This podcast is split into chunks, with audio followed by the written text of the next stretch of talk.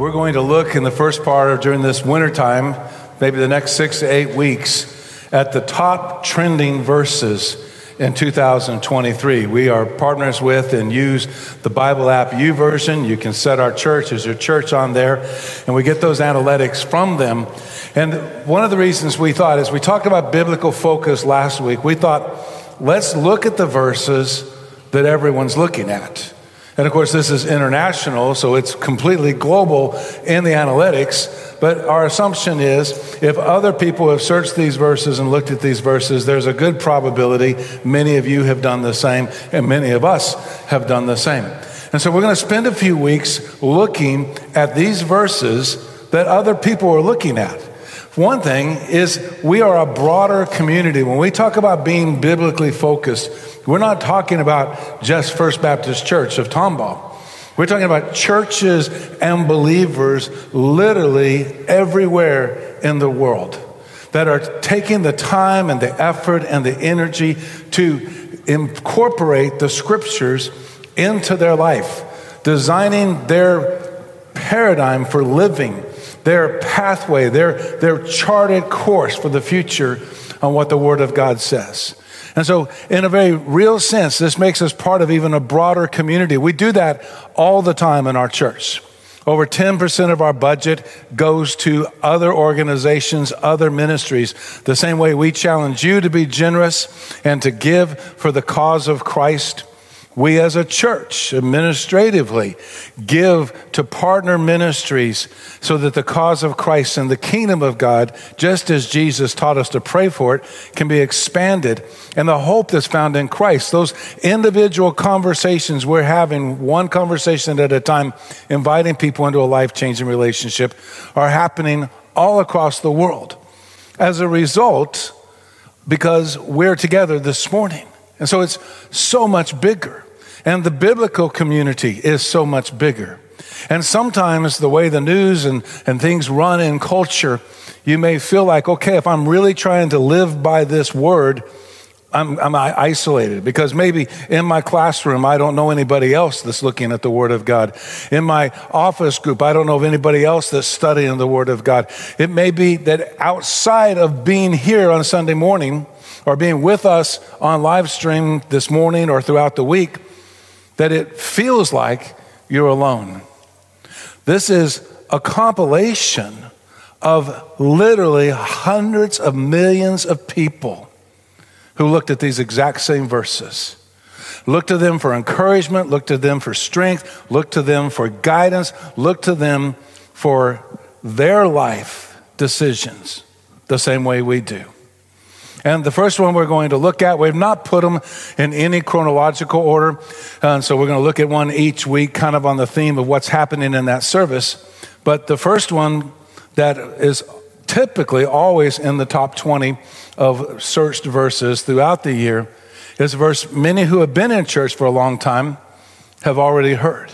It's possible, actually, if you grew up in church and you went through the Bible study system in church, whether it was discipleship on Wednesday night, Bible studies on Sunday mornings and Sunday afternoons and Sunday nights, wherever you were in that process, you were probably at some point challenged to memorize this verse.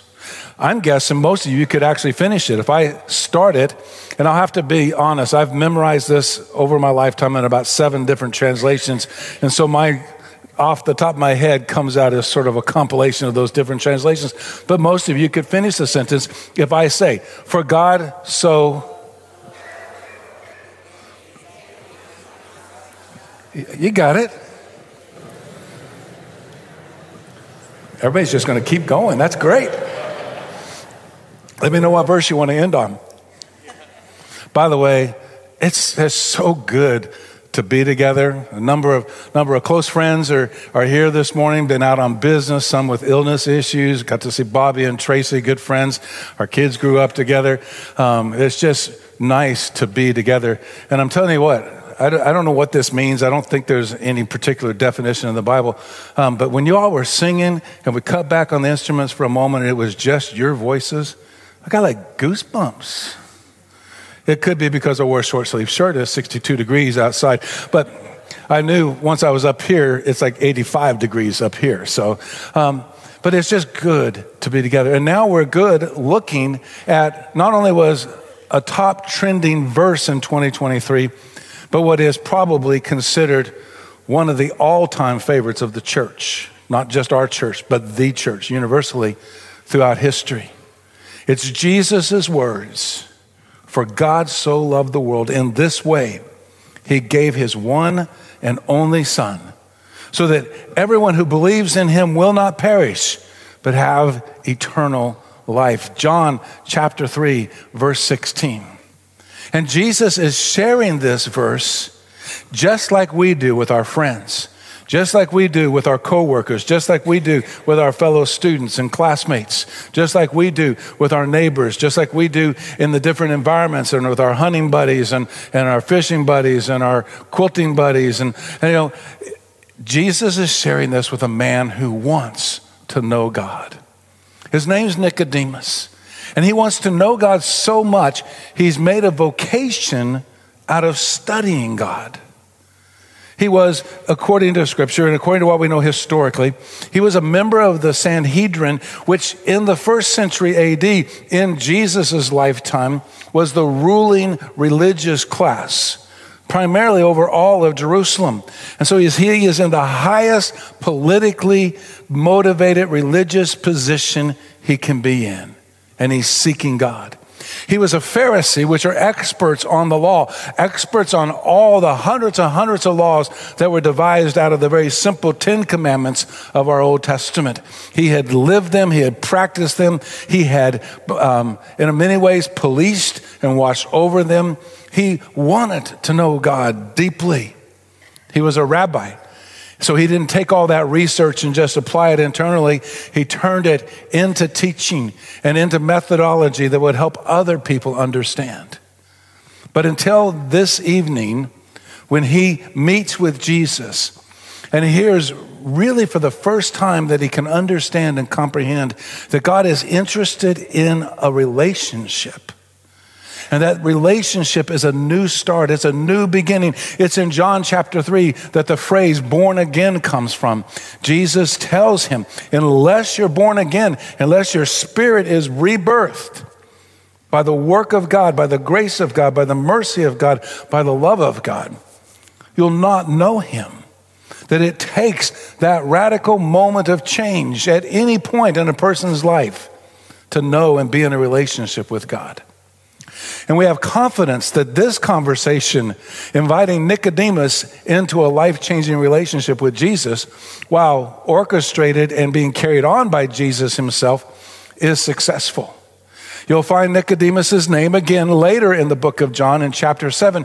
And in that case, the Pharisees and the Sanhedrin, all of his co-workers, all of Nicodemus's friends, all of the people that he has spent his life with and he has spent all of his energy with, are criticizing and they're complaining because they are saying, out of a position of prejudice, there's no way the Messiah, there's no way the Son of God, there's no way the Savior can come from the region of Galilee. We all know that as a blue collar, working class people, nobody of significance had come out of that group. And Nicodemus is the one in John chapter 7 who stands up and says, But the miracles are happening. We, we can't contest them. Look at the evidence. Surely this Jesus must be the Messiah. Nicodemus wouldn't have had that conversation with his coworkers and colleagues if he hadn't had this conversation with Jesus.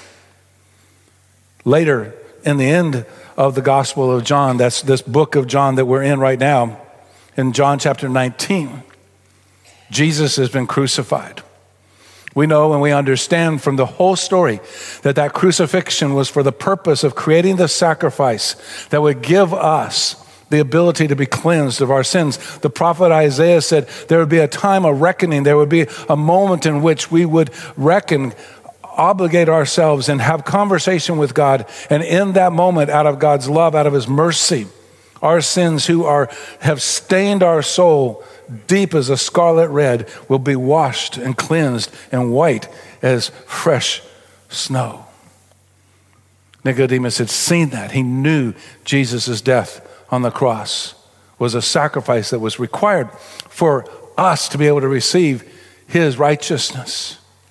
And yet he had a moment in which, in that particular point in history, he was able to step up and do something so sacrificial, so giving, so generous.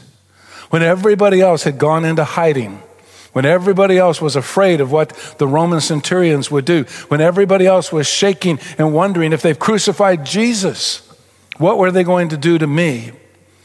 Nicodemus, who had everything to lose because of his stature in the community as a Pharisee and a Sanhedrin, member of the Sanhedrin Council, everything to lose, comes together with a man named Joseph. All we know of him really is that he's from Arimathea.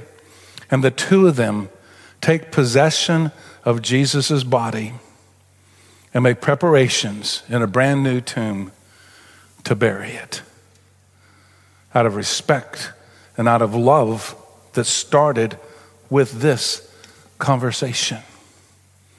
Of course, fortunately, we know the rest of the story. That body didn't remain buried. That body and that tomb doesn't become a memorial. It becomes the place where death is conquered. And on the following third day in the morning, when they came to have the graveside service for Jesus, the angels appeared and said, Why do you look for the living amongst the dead? He is not here, he is alive. And I can't imagine as they came back from the tomb and as they came back from the empty grave, and somebody probably out of the original 12 and out of that close knit group of friends and disciples came to Nicodemus and said, The tomb is empty. And Nicodemus, you wonder if he didn't think back to this conversation where eternal life was promised to him. If he didn't, in some way, almost laugh out loud, and of course, because he was the Son of God. He was never a victim or ever subject to death. He is the author of all life. Of course, he's alive. All in this first little conversation where Jesus says a number of things, but the focus of the search verses, and in many ways, the focus of our heart, begins with those simple words For God loved the world. It is absolutely a comprehensive love in every way imaginable. God loved the world. Now, on a global perspective, it's hard to imagine. It's hard for me to wrap my mind around the analytics we got from YouVersion to get to this place today. That hundreds of millions of people looked up this verse last year. That for multiple centuries, great theologians and people whose names were never remembered looked up this verse and got comfort from the reality that God loves the world. And Jesus is very specific. He uses a word in this language, in the language of the New Testament, the word's cosmos, and it describes the world as a network of relationships in humankind. He's not describing the world as I would be tempted to describe it. When you talk about the world, to me, I tend to think of the physical properties. I think of a building like this. I think of the mountains. I think of the trees. I think of the, the ducks and the, and then the deer and the wildlife and the fish. And I think of all the beautiful things that make up this environmental system that God created. Ironically, that's not what Jesus is saying. He's not saying, I love the trees. He's not saying, I love the owls. He's not saying, I love the whales. He's not saying, I love the porpoises. He's not saying he loves anything, even if it's endangered. What he's saying is, he loves us. Cosmos is the network of humanity, which means wherever we're at, whatever we're doing, whatever we've experienced, no matter how disqualified we feel to be in relationship with God, no matter how overqualified we feel to be in relationship with God, He loves us, cares for us, and wants us in relationship. He deeply, passionately, in a concerned way, loves us so much. And that's the comprehensive nature of it. He loves you, He loves you, He loves me, He loves us. He loves our brothers and sisters all across the world, in every continent, in every place, even in places where they've never heard the hope of Jesus. The Apostle Paul would write that there are elements in the environmental system of the world that point towards the majesty and the goodness of God. And they still have the opportunity to know God loves us. And none of us, no one in this room, nobody on live stream with us right now at this moment, none of us are disqualified from that love. He loves you. You made, may have made every mistake possible and He still loves you, and He still wants to forgive you, and He still wants to know you and be with you. He loves you and me. You may think that you're absolutely perfect in every form and fashion, and you don't need forgiveness. And even in the pride of that thought process, He loves you. Long before there was body positive and every other definition of somehow accepting people, God loved the world. He designed us, He created us, and He loves us unconditionally and with great cost.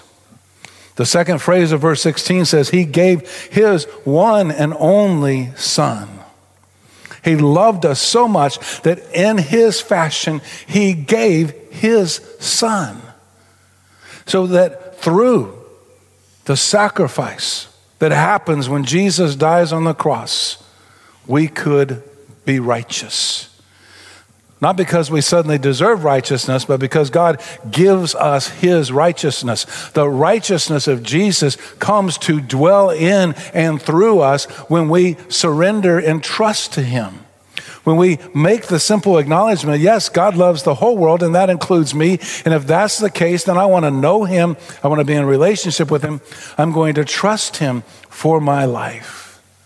And that life is changed and transformed because of Jesus' death and resurrection.